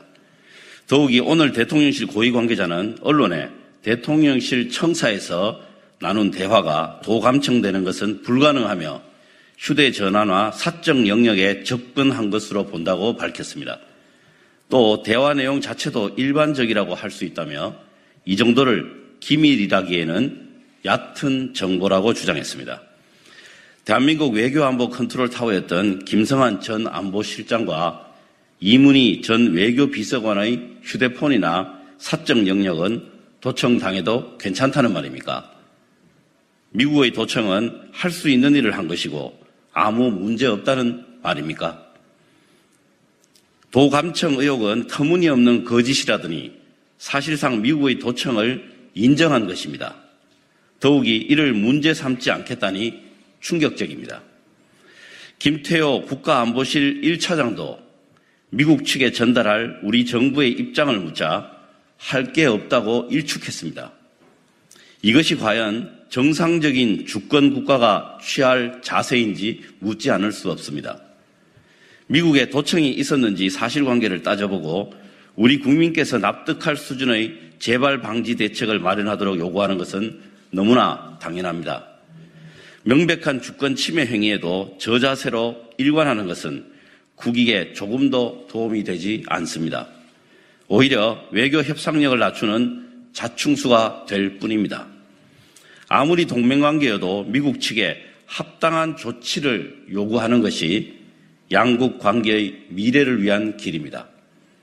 미국 국빈 방문을 앞두고 있다고 해서 논란을 최소화하는 데만 급급해서는 안 됩니다. 대통령실은 한미동맹의 굳건한 신뢰 관계 구축을 위해서도 당당하게 대응할 것을 촉구합니다. 두 번째입니다. 국민의힘은 막말의 힘, 극우의 힘, 정광훈의 힘에 휘둘리는 콩가루 정당입니까? 국민의힘은 정광훈 목사와 결별하고 김재원 최고위원을 징계해야 합니다. 그러나 김재원 최고위원의 징계는 감감우소식입니다. 국민의힘 김기현 대표 체제는 출범 이후 김재원, 태용호 최고위원 등의 막말에 몸살을 알아왔습니다. 김기현 대표가 지난주 당의 이미지를 실추시키는 언행에 엄중 경고했지만 정광훈 목사는 자신의 통제를 받으라고 호통을 치고 홍준표 대구시장은 인터뷰 중 전화를 끊어버리는 오만의 극치를 보였습니다. 산불 사태 와중에 김영한 충북 도지사와 김진태 강원 도지사는 술자리를 찾았습니다. 국민들의 인내가 한계에 이르렀습니다. 이들의 아나무인과 오만방자를 언제까지 방치할 생각입니까? 국민의힘 인사들의 막말은 잠시도 쉰 적이 없습니다. 국민의힘은 국민과 언론을 대상으로 무차별 망언을 난사하는 망언 정당입니까? 김기현 대표의 엄중 경고는 이미 누구도 듣지 않는 공허한 메아리일 뿐입니다. 당대표 당선의 1등 공신이 김재원 수석 최고위원입니까? 그리고 그 뒤에 우파를 통일한 정광훈 목사가 지원했던 것입니까? 김기현 대표는 언제까지 이런 한심한 정치를 국민에게 선사할 것입니까? 김기현 대표는 계속 정광훈 목사를 방치하고 김재원 최고위원과 같은 막말 지도부를 감사기만 할 것입니까? 국민의힘은 막말의 힘, 극우의 힘, 정광훈의 힘에 휘둘리는 콩가루 정당이 아니면 무엇인지 답해 보시기 바랍니다. 이상입니다. 안녕하십니까. 더불어민주당 원내 대변인 이수진 의원입니다. 일본의 거듭된 뒤통수, 성의 있는 호응은 어디에 있습니까? 일본이 노골적으로 독도 영유권을 주장하고 나섰습니다. 하지만 윤석열 대통령은 여전히 일본이 성의 있는 호응을 할 것이라는 망상에 빠져 있습니다. 윤석열 정부는 독도 영유권 주장에 대해 일본 총괄 공사를 불러 항의하면서도 일본이 계승하기로 했다며 윤석열 대통령이 강조했던 역사 인식에 대해서는 한마디도 하지 않았습니다. 일본의 역대 내각의 역사 인식 계승이라는 립 서비스에 대한민국에 국익을 내주었는데 그조차 사라지고 있습니다. 윤석열 대통령은 일본에 얼마나 더 뒤통수를 맞아야 성의 있는 호응을 할 것이라는 망상에서 벗어날 것입니까? 강제동원을 인정하지 않고 거꾸로 독도 영유권을 노골적으로 주장하는 일본의 도발이 한일이 지향해야 할 미래입니까? 60% 가까운 국민께서 윤석열 대통령의 대일 외교가 잘못되었다고 평가하고 있습니다. 국익 없는 일방적 퍼주기 외교, 일본의 사과 없는 대일 굴종 외교에 대한 냉정한 평가입니다. 윤석열 대통령이 반 컵의 물을 채웠지만 일본은 그 물을 모조리 마셔버렸습니다. 그리고 물을 더 내놓으라며 윽박지르고 있습니다. 이제 망상에서 벗어날 때입니다. 일본의 성의 있는 호응은 대통령의 망상 속에만 있습니다. 윤석열 대통령은 더 늦기 전에 외교는 자신의 망상이 아닌 현실의 근거의 함을 분명히 깨닫기 바랍니다. 반갑습니다. 어, 경제민주화와 어, 평화통일을 위한 국민연대 대표를 맡고 있는 홍익표 의원입니다. 오늘은 어, 최근 일부 국내외 외신을 통해서 알려진 어, 미국 CIA의 우리나라 대통령실에 대한 불법 도감청 관련 내용에 대한 규탄 성명입니다. 어, 특히 불법 도감청 관련 관련해 최근에 대통령실의 무능, 무책임에 대해서 강력히 규탄하는 내용입니다. 오늘 이 자리에 함께하고 계신 의원님들 소개해드리겠습니다. 저 왼쪽에서부터 제가 안내를 하면 우리 윤영덕 의원님, 주철현 의원님, 윤미향 의원님, 서영교 의원님, 그리고 제 오른쪽으로 양경숙 의원님, 이동주 의원님, 인재근 의원님, 이장섭 의원님, 그 다음에 어, 김정호 의원님, 박상혁 의원님 이렇게 한 자리에 함께 해 주셨습니다. 그러면 저희 민평련의 입장문을 발표하겠습니다. 네, 양경숙입니다. 불법 도감청 관련 대통령실의 무능 무책임을 강력히 규탄한다. 미국이 우방부국 정부에 대한 불법 도감청을 계속해 왔음을 보여주는 자료가 유출되고 국내 언론이 이를 보도하는 중대한 사건이 발생했다. 2013년 미국 국가안보국도 도감청이 폭로된 후 재발 방지 약속을 지키지 않은 미국 정부의 행태에 강력한 유감을 표명한다. 대한민국 국가안보의 컨트롤 타워인 국가안보실 최고위 책임자들의 대화가 무방비 상태로 감시당하고 있었음이 드러났다. 우방도 예외가 없는 정보 전쟁에서 노출된 윤석열 정부의 무능함이 국가 안보와 국민 안위를 위태롭게 하는 충격적이고 심각한 일이다. 철저히 진상을 파악하고 내부 보안을 철저히 점검하여 상대국에 엄중하게 항의하고 사과와 재발 방지 약속을 받는 것이 정상적으로 작동하는 주권 국가가 할 일이다. 그럼에도 불구하고 대통령실은 오보, 위조, 터무니없는 거짓이라는 주장으로 자신들의 무능과 책임을 회피하기에만 급급하고 국가 안보와 국민의 자존심 따위는 아랑곳하지 않는 무책임한 행태를 보이고 있다. 정확한 사실 관계가 더 밝혀져야 하겠지만 일국의 안보와 외교 정책에 관련된 핵심 정보가 그대로 외부에 노출되었다는 점에서 이론의 여지가 없기 때문이다. 동맹과 굴종도 구분하지 못하는 국가 간의 결여와 밖에서는 뺨을 맞고 오히려 자신들이 지켜야 할 자국민에게는 사죄는커녕 도리어 화풀이를 하는 비겁방에 국민은 분노하고 있다. 우리 민평년은 이러한 대통령실의 무능과 무책임한 행태를 규탄하며 다음과 같이 요구한다. 첫째, 우방국에 대한 불법 도 감청은 명백한 주권 침해 행위로 대통령실과 외교부는 대한민국 정부 차원에서 미국 측에 강력하게 항의하고 사과와 재발 방지를 요구해야 한다. 철저한 진상 규명과 재발 방지 요구는 주권 국가의 당연한 조치이며 예정되어 있는 미국 국빈 방문의 성공을 위해서라도 반드시 필요한 일이다. 대통령실과 외교부가 주권 국가로서의 당연한 책무를 기피한다면 대통령의 미국 의회 연설과 국가 안보를 거래했다는 비판에 직면하게 될 것이다. 둘째, 대통령실과 정부는 국가 안보의 심대한 위기를 초래한 이번 사태를 숨기고 책임을 회피하는데 급급하지 말고 정확한 진상을 파악해서 투명하게 공개해야 한다.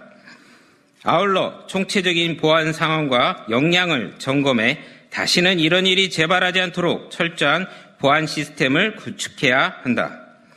잘못을 바로잡는 기회를 놓쳐서 국민의 안위를 위태롭게 하는 우를 또다시 범해서는 안 된다.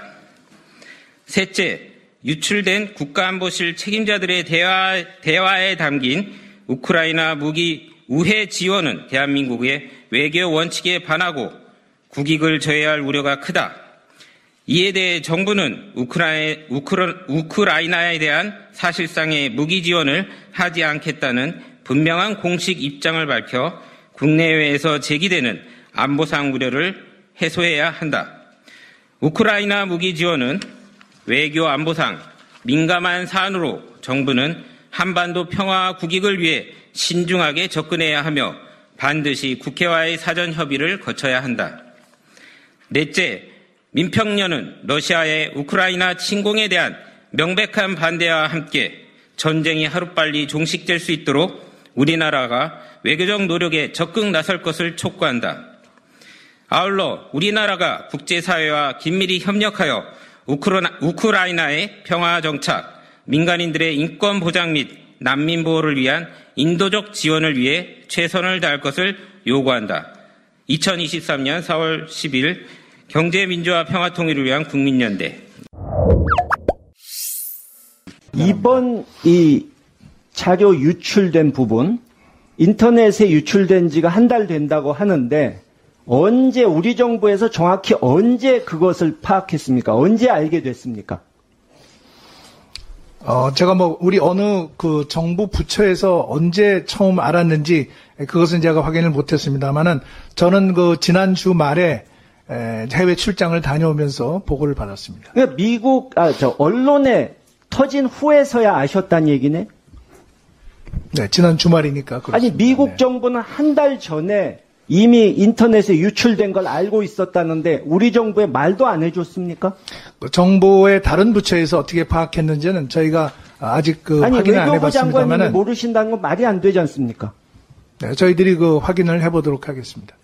근데 지금 우리 정부의 어느 나라가 됐던 도청을 시도한다는 것은 국익과 주권을 심각하게 침해한 것이라는 것은 인정하시죠? 그게 사실이라면.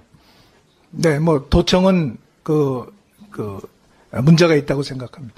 근데 대통령실에서 도감청 의혹은 터무니없는 거짓이다 이랬는데 그럼 미국에서 우리 대통령실에 대한 도청 시도가 분명히 없었다 이런 확답을 받으신 적 있습니까? 네, 뭐 거기에 대해서는 제가 구체적으로 드릴 말씀은 없습니다. 그, 뭐, 아예 모르신다는 얘기네 그런 건. 그 지금 아까 말씀드린 대로 법무부에서 유출경이 수, 수사하고 있다면서 사실상 도청을 했다는 걸 인정을 하고 있는데 이런 상황인데 우리는 이 정부 측에서 대부분 위조라 문제가 없다 이런 식으로 피해자가 가해자 변호를 해주고 있습니다. 그래서 외신에서도 조롱거리가 되고 있는데요. 영국 가디언지에서는 한국 당국자들이 미 국방부 유출 문건의 중요성을 축소하려 시도하고 있다 이렇게 했고 뉴욕 타임스는 한국 대통령이 미 국방부 문건 유출을 축소하려고 한다 하고 아예 제목으로 뽑았습니다. 그건 사실과 다릅니다. 좀 부끄러운 얘기 아닙니까? 이런 게 나온다는 것 자체가? 네, 그런 일은 없었습니다. 존경하는 주권자 시민 여러분, 선배 동료 의원 여러분, 민영배입니다. 제가 자치단체장으로 일하던 광주광역시 광산구에는 인구가 8만 명에 이르는 수안동이라고 하는 거대동이 있습니다. 이 거대동은 주민들이 선택했습니다. 신도시라서 급격하게 인구가 늘었습니다. 분동 여부를 자체 고안한 주민투표에 붙였더니 주민들이 거대동을 선택했습니다. 거대동은 동장 직급이 한 단계 높습니다. 고위제 하나가 늘어나니까 직원들이 승진에 필사적입니다. 고민했습니다. 시민의 선택으로 발생한 초과 권력인데 내 뜻대로 인사하는 게 옳을까? 동장 인사권을 주민에 돌리겠다고 선언하고 동장 주민 추천제를 도입했습니다. 아예 직접 선출하면 좋겠는데 선거법과 지방자치법이 가로막습니다. 서류 심사로 후보자를 좁힌 뒤 선출직법 듯 진행했습니다. 지금 나오는 저 사진들이 그 현장입니다. 그 결과로 시민 참여는 활발해졌고 행정부와 시민 간의 갈등은 현저하게 줄었습니다. 나름 정치적 효능감을 맛봤습니다. 존경하는 의원님 여러분, 외람되게 제가 옛 얘기를 꺼낸 이유는 충분히 짐작하실 수 있을 겁니다. 혹시 우리가 직접 결정하지 않아야 할 것까지 욕심내고 있는 건 아닌지, 즉, 초과 권력을 탐내는 건 아닌지 성찰하자는 뜻입니다. 잘 아시겠지만 국회의원은 주권자 시민의 대리인입니다. 주권자 정치의 관점에서 보면 저희는 정치개혁의 주체가 아니라 대상입니다. 게다가 저희 300명 모두는 선거제 개편의 이해 당사자입니다. 선거제 논의에서도 결정의 주체가 아니라 대상이라는 뜻입니다. 이해 충돌에서 결코 자유로울 수 없기 때문입니다. 지난 3월 저는 국회의원 선거제도 개편 시민공론화위원회 도입을 제안했습니다. 정개특위도 시민공론조사 및 전문가 조사를 준비하고 있습니다. 아주 필요한 일입니다. 그런데 결정적인 차이가 있습니다. 정개특위는 국민과 전문가의 의견을 확인하고 선거제도에 반영하겠답니다. 선수가 경기 규칙을 만들고 심판을 보겠다고 나서는 꼴입니다. 이건 아니라고 봅니다. 국회가 시민의 결정을 하나의 방안으로 수렴할 일이 아니라 그 반대로 전원위를 거친 국회안도 한 방안으로 내놓고 선관위안, 공론조사안, 전문가안 같은 것들을 도출해서 선택과 결정은 시민이 하도록 하는 게 어떨까요?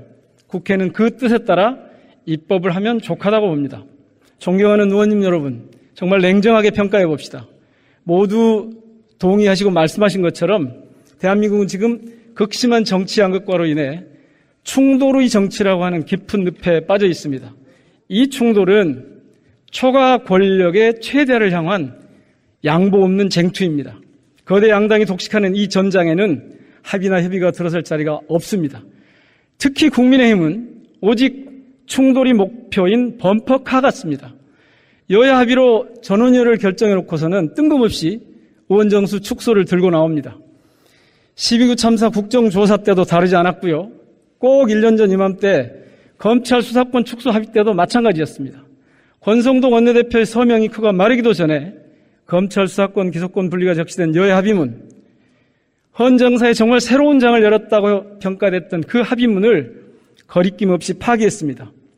의도적으로 충돌을 일으키면서 뒤통수 정치의 정수를 보여준 거죠. 지금도 국민의힘은 윤석열 정부 부역자를 자처하면서 정치를 파괴하고 있습니다. 민주당은 절대 다수 의석을 갖고서도 파괴 행위를 적절히 제어하지 못합니다. 그래서 지금 정치가 아닌 정쟁이 국회를 지배합니다.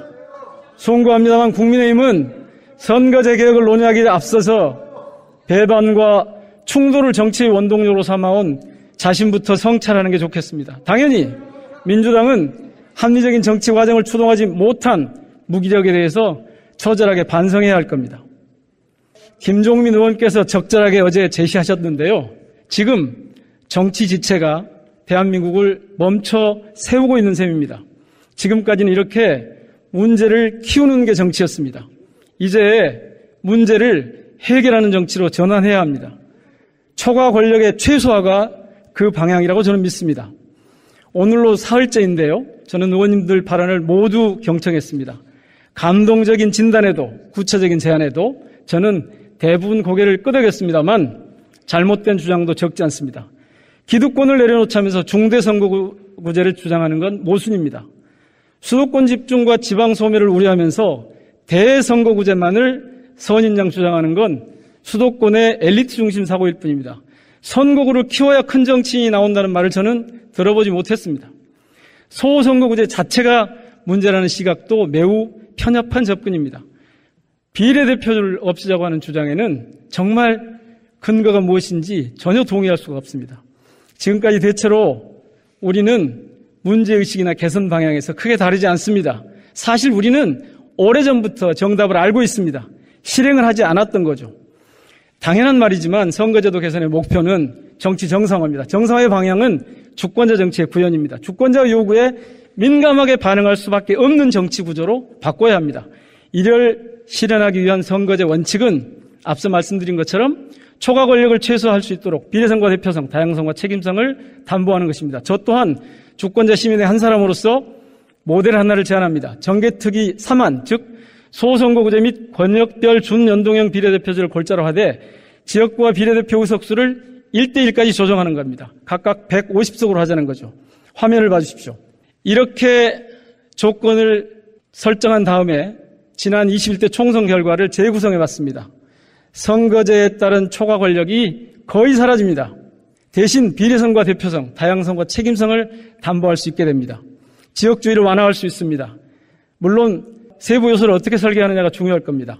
각 권역의 인구와 면적을 고려해 수도권 비례 의석수는 줄이고 비수도권은 확대해야 합니다. 또 지역구별 4개 이상 기초자치단체 포함이 불가하도록 하는 등 조건과 함께 선거구의 전면 재조정도 뒤따라야 합니다.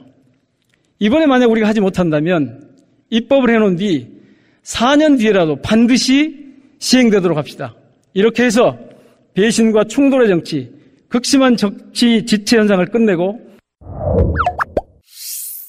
검찰 독재 대책위원회 어, 위원들이 오늘 어, 공흥지구 개발과 관련된 어, 윤석열 대통령의 장모와 관련한 수사가 매우 미진할 뿐만 아니라 무혐의 처리될 예정이다라고 하는 흉흉한 괴담을 듣고 어, 오늘 그것을 확인하고자 그리고 만약에 수사가 제대로 진행이 안 된다면 국민적 지탄을 받을 수밖에 없다 이런 어, 국민적인 의견을 어, 확실히 전달하고자 이 자리에 왔습니다.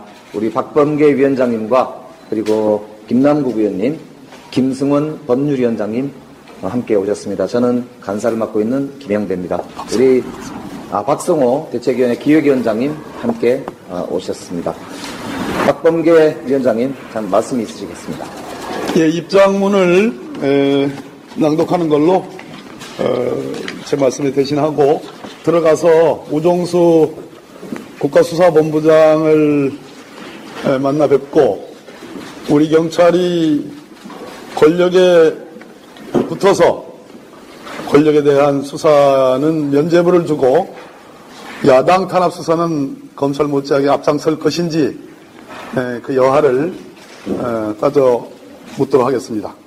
권력에 눌려 대통령의 장모에게 면죄부를 주려 하는 경찰 수사에 경고합니다. 지난 4월 3일 경기 남부경찰청은 윤석열 대통령의 장모 최 씨의 양평 공흥지구 특혜 의혹 수사를 4월 중 마무리할 것이라고 밝혔습니다. 2021년 11월 장모 최 씨를 입건한 이후 1년 6개월 만에 결과를 내놓는 것입니다.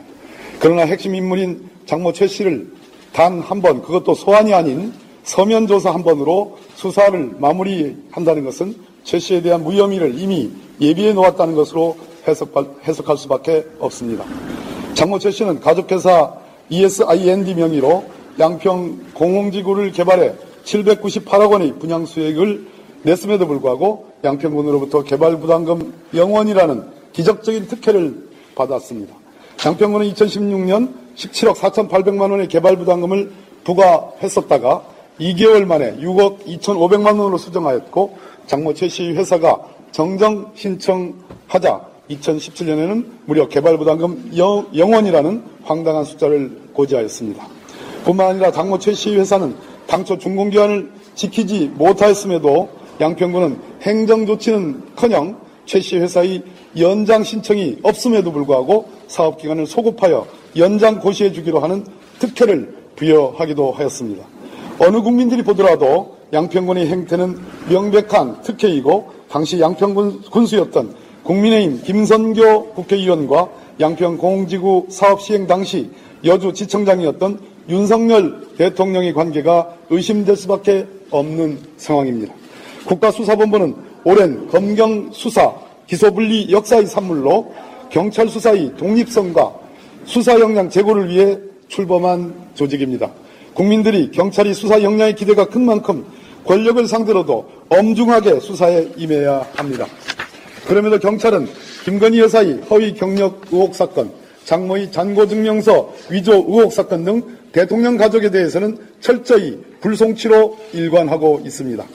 언론 보도에 따르면 경찰은 개발부담금 영원 의혹이 실제 혐의가 있다고 판단했다는 기사도 있습니다. 그럼에도 경찰이 장모 최 씨를 소환하여 조사하지 못하고 형식적 수사, 면피성 수사만 하다가 불송치 결론을 준비하는 것은 살아있는 권력 대통령의 가족이라는 이유 외에는 달리 설명할 수가 없습니다. 경찰의 바른 길은 권력자의 손끝에 놀아나는 것을 철저히 경계하는 것에서 시작합니다.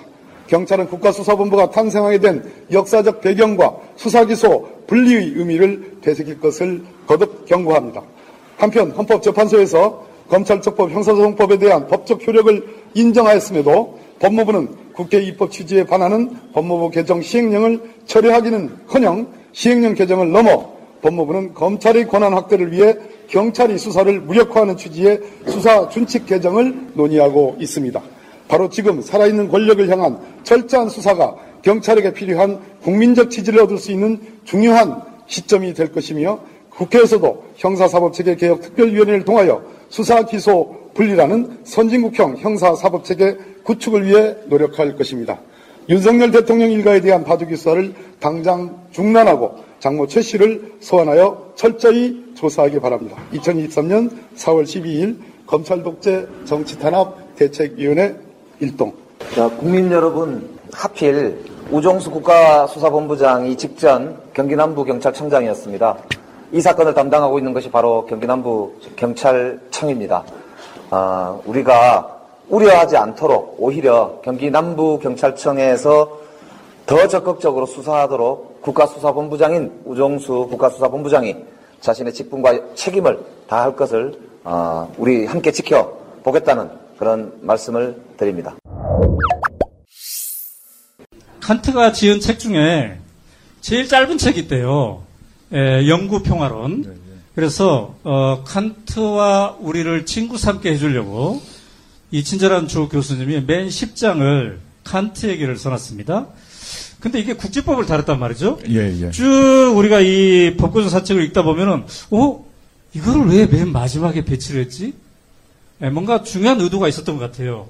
어떤 의도입니까?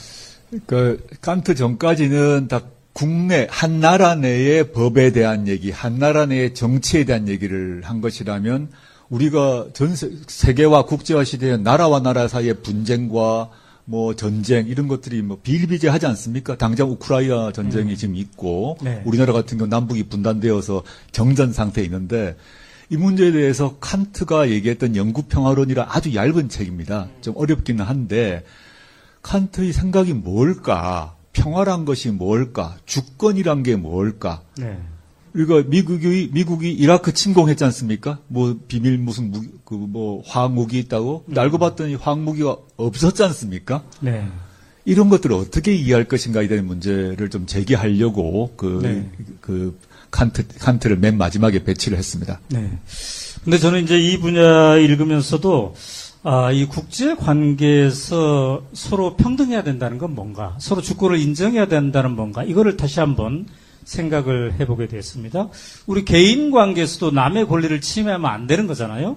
그래서 칸트가 그 시절에 어, 이런 것까지 생각하고 나중에 국제연합 이런 거 탄생하는데 이론적 배경이 되었다면서요? 그렇죠. 그러니까 칸트의 여러 사상 중에 하나가 주권을 다른 나라가 다른 나라가 다, 어떤 나라가 다른 나라의 주권을 무력으로 침공하는 건 절대 안 된다라는 것이 원칙으로 계속 강조를 합니다. 네. 그거에서 이제 국제연합 우리가 지금 국제연합 회원, 회원 아닙니까? 회원국 아닙니까? 그 안에 이제 유엔이 만들어지게 된 법리의 근본을 만드는 게 칸트의 영구 평화론이다라고 보시면 되겠습니다. 저는 이제 교수님께서 칸트의 저서 중에 제일 짧다고 그래서 한번 읽어, 읽어보려고 시도를 했으나 책을 찾지 못해가지고 예, 못 읽었는데 이 국제관계, 나라관계의 주권을 침해하지 않아야 된다라는 예, 건데 예, 네. 혹시 칸트의 그 영구 집권 영구 아니, 평화론. 영구 평화론 안에 남의 나라 대통령실을 도청하면 안 된다 이런 것도 있습니까? 그거 있습니까 없습니까? 어, 뭐 그런 단어는 없지만 네. 그런 문장은 없지만 칸트의 영구 평화론의 관점에서 보게 되면 당연히 할 수가 없는 것이죠. 없는 그러면 것이 지금 미국에서 지금 막 뉴욕 타임즈 등 보도에 따르면 믿을 만한 언론들이 막 보도를 하고 있는데 미국에서 윤석열 대통령이 이 지금 근무하고 있는 용산 대통령궁 그리고 그 주변을 도감청을 했다. 아, 여러분도 뉴스에서 보셨죠? 어떤 생각 들었어요? 네? 등 뭐라고요? 네, 화가 난다는 얘기는 분명하게 들렸으나 등 뭐라고 하는 얘기는 잘 안 들리는데 자 그런데 여기에 대한 그 대통령실의 반응 또한 어, 정말 우리를 화나게 하고 있다 이런 생각이 들었는데 자 교수님께서는 이 사안 뉴스를 접했을 텐데 어떤 어떤 느낌이셨어요? 두 가지를 말씀드리겠습니다. 그 뉴스 보고 제가 두 가지를 생각했는데 첫째는 네. 어 이제 제가 청와대 근무 경험이 한 2년 반 있지 않습니까? 그 청와대에 이제 그 안보 시설 같은 경우는 아예 지하에 있기 때문에 네. 땅 속에 있고 땅 그 건물 시설 바깥을 두꺼운 코- 그 철문 콘크리트 되기 때문에 보- 도청이 불가능합니다. 거기는 음. 지상에 있는 건물 안보 안보 시설 외에 네. 같은 경우도 유리창에도 도청 방지 필름이 붙어 있고요. 음. 그다음 유리창 말고 벽 있지 않습니까? 이 벽. 네. 벽 안에 다 도청 방지 장치 필름이 다 까- 전면에 깔려 있습니다. 곁으로 네. 보면 벽이지만 그 안에 다 시- 설치가 되어 있는데 제가 아는 바로는 용산의 경우에 유리창에는 붙였지만 벽에는 안 붙인 걸로 알고 있습니다. 왜냐 워낙 급하게 이동을 했고 음. 벽을 다 뜯어야 되거든요. 음. 벽을 다 모든 벽을 다 뜯고 벽 천정 뭐 벽이라 하면 양쪽 좌우 말고 위 아래를 모두 포함합니다. 네. 거기를 모두 뜯고 설- 설치하려면 시간이 많이 걸리지 않습니까? 그걸 못한 것이 이유일 수 있겠다 생각을 음. 하나 하고요. 두 번째는 독일에서 유사한 사건이 있었습니다. 네. 독일 메르켈 총리에 대해서 오바마 정권 때 미국이 도감청을 했습니다. 이때 독일 정부의 대응이 있는데 그 당시 바로 메르켈 총리가 오바마에게 바로 전화를 합니다. 강력 항의를 합니다. 음. 하고 두 번째는 독일 검찰이 독일 땅 안에서 이루어진 불법 도청 아닙니까? 네. 그 독일 검찰이 바로 수사에 착수했습니다. 즉 그게 미국 CIA가 한 것 같은데 네. 그 CIA에 대한 수사를 진행합니다. 음. 그럼 지금 주권 국가로서 생각해 보게 되면 전 첫째는 용산 대통령 그 비서실에 대한 전면적인 그 도- 감청 방지 시설을 해야 될 것 같고 그건 기술적인 네. 문제고 네. 두 번째는 어떻게 미국 정부의 항의가 필요하고 세 번째 같은 경우는 한국 검찰이 수사를 착수해야 되는 게 아닌가 생각합니다. 오, 그렇군요. 어, 저는 조 교수의 이 말씀을 듣고 대한민국 경찰이 할 수 있다고 생각합니다. 조 교수에 대한 전방위전 수사, 그 열의를 가지고 이재명 대표에 대한 전방위적인 수사, 그 열의를 만약 지금도 갖고 있다면 충분히 미 CIA도 수사할 수 있지 않겠습니까? 부산에서 고향에서 지금 이제 독자들과 만나고 있는데요. 그렇기 때문에 부산에서는 특별히 부산 독자와의 만남의 시간을 충분히 가져야 될 것 같아요. 그죠? 예. 그래서 지금부터는 여러분들과 직접 대화를 하는 그런 시간을 한번 가져볼까 하는데 아까 입장할 때 그리고 우리가 미리 문자로 여러분의 질문을 받지 않았습니까? 자, 안선미 씨가 한 질문을 가지고 먼저 한번 얘기를 해볼까 합니다. 안선미 씨 어디 있어요? 손 들어보세요. 아, 저기 가운데 있구나. 네. 어, 목소리 들려주고 싶으시죠? 아니에요? 아니구나. 네, 아니에요. 네. 근데, 어, 글자를 너무너무 예쁘게 쓰셨어요. 네. 교수님 예쁘지 않습니까? 네. 예, 예. 네, 초등학교를 아주 잘 나오셨을 것 같아요. 어, 근데 재밌어요, 이 질문이. 조국 장관님은 태어나고 이름 지으실 때 에피소드가 있었을까요? 왜 이름을 조국으로 지으셨나요? 그리고 어릴 때 놀림 받으신 일은 없으신가요? 네. 이름은 뭐 제가 제 이름은 짓지, 안 짓지 않았겠습니까? 뭐 제가 아는 바로는 저희 뭐 외할아버지 저희 아버지께서 의논을 해서 음. 어, 그 욕심이 있었는지 그 아들 셋을 낳아 가지고 국 뭐그다음에 이제 나라 구성의 요소가 국민 구- 주권 그다음에 땅 뭐 이렇게 그세 가지가 있었지 않습니까 옛날에 그렇게 지으시려고 했던 것 같고 제가 장남이라서 국자를 지은 것 같습니다. 예. 그렇군요. 그 이름이 특이해서 어릴 때부터 놀림을 많이 받았습니다. 네. 예. 성순미 씨 어디 계세요? 성순미 씨? 네. 성순미 씨 마이크를 좀 가져다 주세요. 질문이 되게 짧아요. 그래서 제가 마이크를 갖다 드리는 거예요. 네. 아, 안, 하시는 거예요? 네. 저는 이 질문을 쓰신 게 궁금해서 그래요.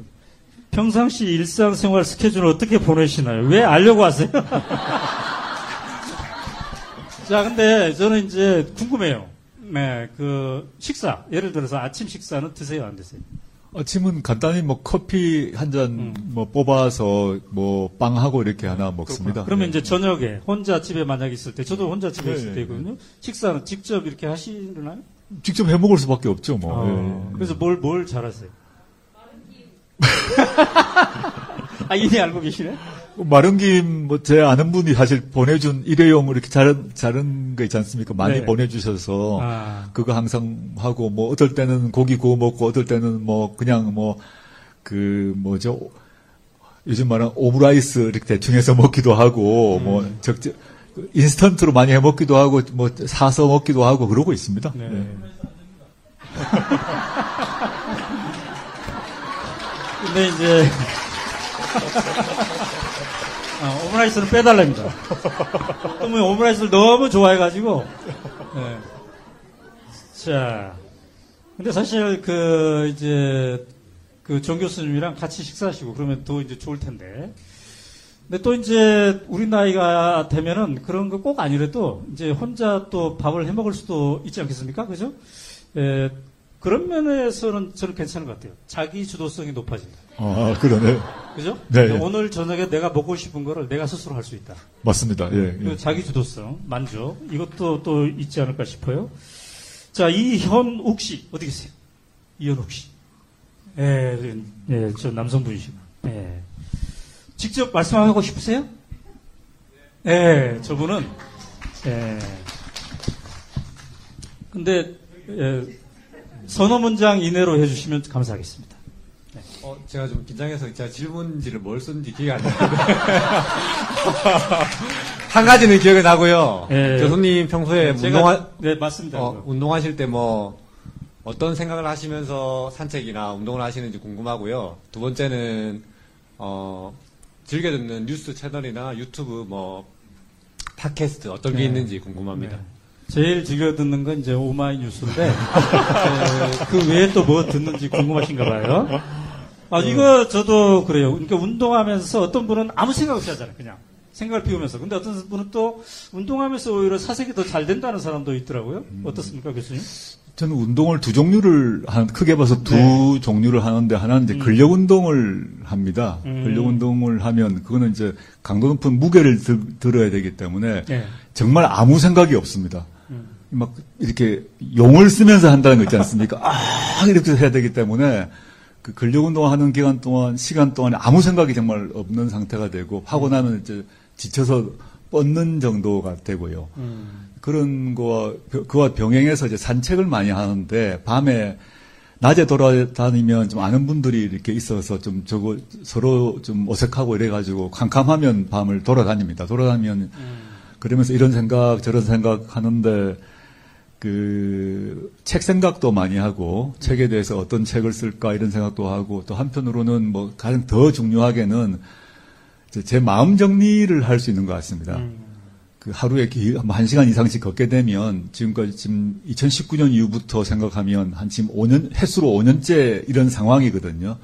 수사받고 기소당하고 재판받고 사실 뭐 가족 전체가 그 시련과 고통 속에 있는데 이 상황을 어떻게 제가 받아들이고 감당해내고 헤쳐, 헤쳐 나갈 것인가 이런 것에 대해서 스스로 이제 마음 정리를 하고 있습니다. 그래서 뭐 마음 정리가 딴 게 아니더라고요. 그러니까 제가 저는 뭐 민정수석도 아니고 장관도 35일짜리 장관을 했고 대학 교수도 조만간 아마 그만두거나 그만두게 될 것 같고 그것을 모두 받아들이고 다 내려놓자 어, 좀 멋있어 보이고 잘나 보이고 반짝거리 번쩍거리는 그런 지위 자격들 다 내려놓자라는 마음 정리를 하고 있습니다. 그리고 그게 다 없다 하더라도 뭐 예를 들어서 민정수석 조국, 장관 조국, 뭐 교수 조국 그 앞에 있는 것 다 없이 그냥 인간 조국, 시민 조국으로 살아가야지 이런 마음을 가지고 되뇌이고 되뇌이고 있습니다. 네.